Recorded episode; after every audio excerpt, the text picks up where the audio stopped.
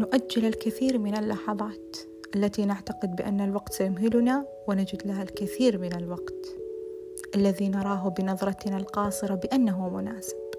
لكن الوقت لا يمضي بالطريقة التي نريد فهو يعمل بطريقته الخاصة من غير أن ينظر لمواعيدنا المنتظرة وأعمالنا المؤجلة وترقبات آمالنا وأحلامنا. هو في طريق يسلكه من قبل أن نولد ومن قبل أن نقفز في سماء الأحلام لنرتب الحكايا والمواعيد الملونة. لا شأن له بكل ما يتعلق بنا. نتوهم بأكثر الطرق غباوة بأننا سنجده بطريقة ما في انتظارنا. لكن ما يحدث دائما مختلف مختلف جدا عن الصورة التي تعلقنا بها وبحدوثها لصالحنا.